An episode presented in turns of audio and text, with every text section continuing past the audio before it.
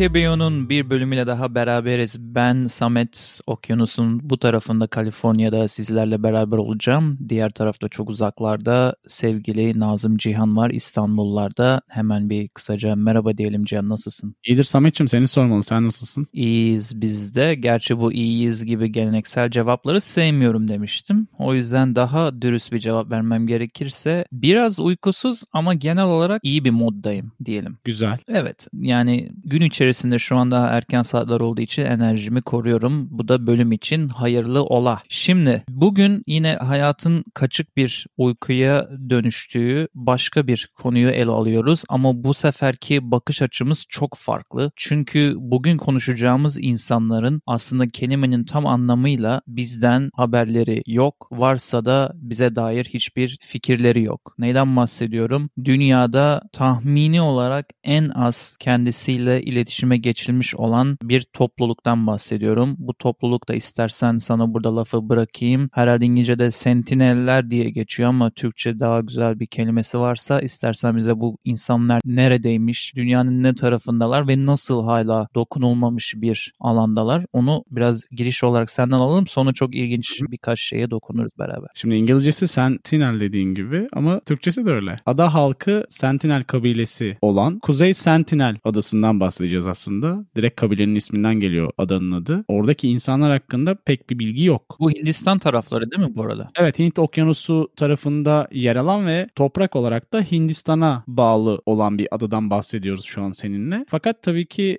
Hindistan'a bağlı ama yerel halkın bundan bir haberi yok. Aynen. İletişim içinde olmayan kabile deyince farkındaysan hep aklımıza bizim Amazon ormanları falan gelir. Yani bugünkü konumuzun içindeki bu kabile kesinlikle o taraflardan değil Hindistan taraflarında bir kabile. Dediğin gibi de hiçbir şekilde onların bir haberi yok yani Hindistan'a bağlı olduklarından. Öyle. Kesin bilgiler yok bu adadaki yerel halkla ilgili. Sadece öngörüler var. Bu öngörülerin en kabul edileni bu kabilenin 60 bin sene önce Afrika'dan Asya'ya gelenler tarafından oluşturulduğu ve bu zamana kadar da izole bir şekilde hayatlarını sürdürdükleri ve dış dünyayla tamamen kopuk ve belki de yaratık olarak gördüğü bir süreç. 60 bin sene. Evet çok uzun bir süre ve hala şu anda gizemini koruyan bir kabile, bir topluluk. Bir şey söylemek istiyorum. Biraz böyle ön bilgi vermek istiyorum onlara yoğunlaşmadan önce. Hı hı. 2013'te yapılan bir araştırma ile dünya üzerinde yaklaşık 100 tane uncontacted yani iletişime hiçbir şekilde geçirilmemiş kabile kaldığını insanlar, araştırmacılar düşünüyor. Genellikle de bu 100 kabilenin bizim şu an bahsettiğimizden ayrı olarak Amazon ormanları şeklinde bu 100 kabilenin olduğu düşünülüyor. Hmm. Ama şimdi bizim bölümün özelliği şu. Bu 100 kabilenin hepsinde bir şekilde minimally contact dedikleri yani az çok işte resim çekmeye, video yapmaya veya gidip onlara bir şey vermeye, işte helikopterli üzerinden zırt pırt geçip bir şeyler dağıtmaya falan yeltendikleri minimal contact az da olsa bir temasın olduğu kabilelermiş. Bizim bugün anlattığımızda ise bu çok çok aza indirgeniyor. Hatta sana spesifik bir bilgi daha vereyim. 1967 ve 1996 arasında birkaç kere temasa kalkışılan bir kabile ve sonrasında zaten eminim sen anlatacaksındır. Daha böyle katı kurallar koyuluyor oraya gitmemekle ilgili. Dinleyicilere şeyden de bahsedelim Samet'ciğim. Şimdi teknoloji ilerledi. Hani uzayda uydular var. Onlar fotoğraflama yapabiliyorlar. Kayıt yapabiliyorlar. Fakat adada tamamen bir ağaç yoğunluğu olduğu için o ağaç yoğunluğu sebebiyle uydudan net bir fotoğraf alınamıyor. Ne yapıyorlar, ne ediyorlar, Hı hı. yaklaşık olarak nüfusları nedir falan. Öngörüsel olarak her şey ilerliyor. Senin de dediğin gibi 2005'te Hindistan adaya girişi tamamen yasaklıyor. Yani ulaşmaya çalışılmayı da yasaklıyor ve 5 kilometrelik güvenlik alanı bir çember çekiyor ve orası yasak bölge. Sanıyorum birazdan en ilginç hikayeleri paylaşacaksındır. Oraya gitmeye çalışan çünkü insanlar olmuş ve 1700'lü yıllarda gidenler de olmuş. En son Aynen. hikayeler biraz tatsız ama istersen hani ilk baştan başlayalım. 1771 senesinde Britanyalı araştırmacı John Ritchie adanın o tarafından geçerken Kuzey Sentinel adasından orada bir ışık görüyor ve bir yaşam olduğunu öngörüp seyir defterine not ediyor. Ondan Hı hı. sonra esas olay Ocak 1880'de adaya bir araştırmacı gidiyor. Bahsettiğimiz Maurice Whittle Portman. Esas hikayenin ve en çok temasın soykırım belki de yaşandığı zaman o zaman 6 tane yerliyi kaçırıyor, alıkoyuyor. Onlara en yakın evet. liman şehri olan Port Blair'e götürüyor. Fakat aldığı yerlilerin iki tanesi yani yaşlı olanlar erkek ve kadın hastalanıp ölüyorlar ve herhangi bir hastalık emaresi de göstermiyorlar. Birkaç haftada çocukları tutuyor. Ondan sonra onu Hı geri götürüyor çünkü hepsi hasta. Hiçbir şekilde dış dünyayla bağlantılarının olmaması sebebiyle metabolizmaları dayanıksız. Evet burada tam araya girmek istiyorum. Çünkü tam buna çok güzel bir örnek var elimde. Bu temas edilmeyen kabilelere neden uzak durmak gerekiyor'nun cevabı onların bağışıklık sisteminin tamamen civilized world dedikleri yani bizim kendi artık yarattığımız bu dünyanın hastalıklarına hiçbir şekilde hazırlıklı olmaması. O bağışıklık sistemi bununla mücadele edemiyor. Sana örnek vereceğim. Nukak halkı varmış Kolombiya'da ve bu Nukak yerli halkını 1981'de işte araştırma yapacağız, şunu yapacağız, bunu yapacağız diye kalkıp gidiyor bizimkiler ve gitmez olaydılar. Oraya gittikten sonra bu kabilenin tam yarısı sadece göğüs enfeksiyonundan işte öksürük, aksırık, hapşurma tarzı belirtilerle yarısı abi bu kabilenin tamamen yok oluyor. Sadece oraya gitmesinden dolayı araştırmacıların. Yani bu kadar hassas Evet. bu insanlara bu hastalıkları götürmeme olayı. O çocuklar da bu arada dönmüşler dediğin gibi yani geri götürülmüşler. O çocuklar oraya döndükten sonra kendi kabilelerinde ne kadar zarar yani daha doğrusu ne kadar ölüme ve daha fazla hastalığa yol açtıklarına dair de elimizde bir bulgu da yok. Yani ne oldu? Zar zor mu ayakta kaldılar? Onların da yarısını öldürdü mü öldürmedi mi bilinmiyor. Ama senin hikayeni şuna bağlayayım.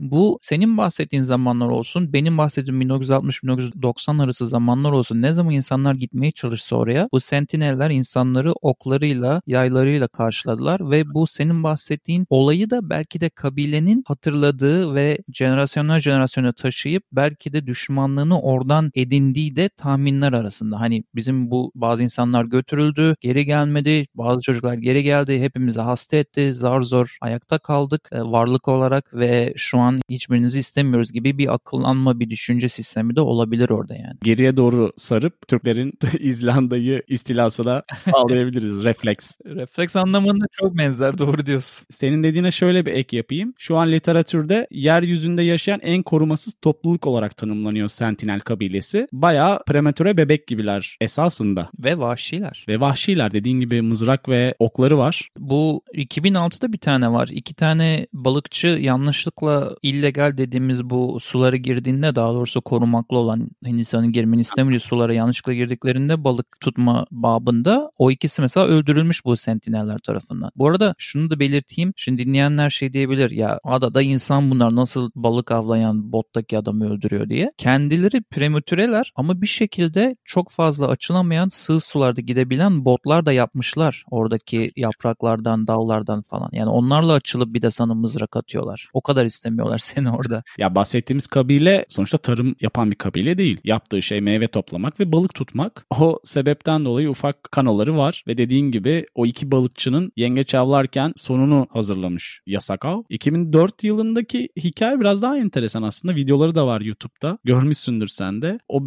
bölgede 2004 yılında bir deprem ve tsunami oldu. Bayağı can aldı. 3 gün sonra da. Hindistan hükümeti ya bu sentineller bu adada ne yapıyor? Biz burada yandık bittik kül olduk. Bir kontrol edelim onları. Hem bir gıda takviyesi hem bir yoklama şeklinde helikopterle gidiyorlar ve askerlere ilkel saldırı yöntemleriyle sentineller saldırıyor. Bunların videoları var. Evet ya. YouTube'da. Resmi falan var tam böyle atarken helikoptere falan değil mi? Havadan. Ya işin garibi tabii ki şimdi adamın yaşadığı yüzyıl farklı bir yüzyıl aslında.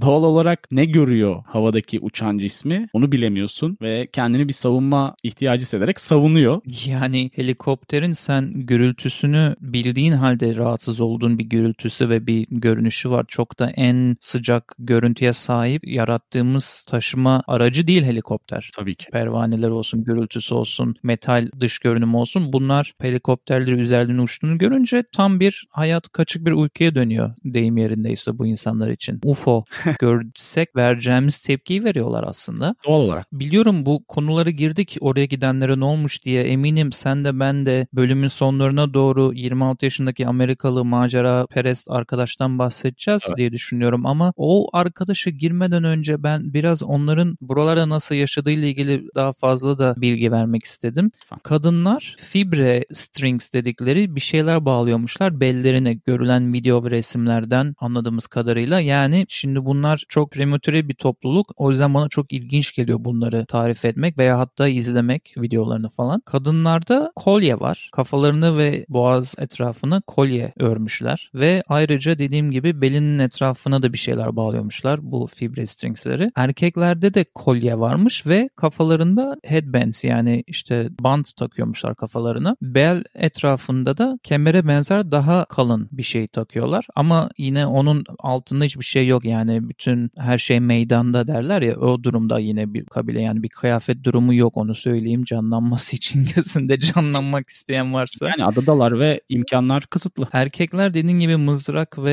yay ok falan taşıyorlar o kesin. Yani o görülüyor zaten benim de baktığım bazı şeylerde görebildim. Ve bir konuda biraz etki etmişiz bu kabileye. Örneğin Yunus'ta düşen uçaklar olsun, batan gemiler olsun o tarz şeylerden kıyıya vuran metal materyali alıp kendilerine bunlardan alet edevat yapmışlar. Bazen bir şeyin ucunu sivrileştirmek için kullanmışlar demiri. Hı hı. Bazen metali kafaların üzerine örtmek için fırtınalarda falan kullanmışlar. Yani aslında yine bir kopukluk var ama gizemli bir şekilde adaya gelen işlerine yarayacak şeyleri de benimsemişler diyelim. Bu tarz birkaç bilgi vermek istedim. En ilginci de Kuzey Sentinel kabilesinin yani bunu alıntı yaptığım için böyle söylüyorum. Gururlu, güçlü ve sağlıklı oldukları düşünülüyormuş. Çünkü bir kere gözlem yapmaya gittiklerinde sadece uzaktan sulardan birçok kadının hamile olduğunu ve birçok çocuğun da etrafta koşuştuğunu görmüşler. Çok yakın bir tarihte öyle bir şey görmüşler. Dolayısıyla biliyoruz yani sentinellerin aslında halinin vaktinin yerinde olduğunu.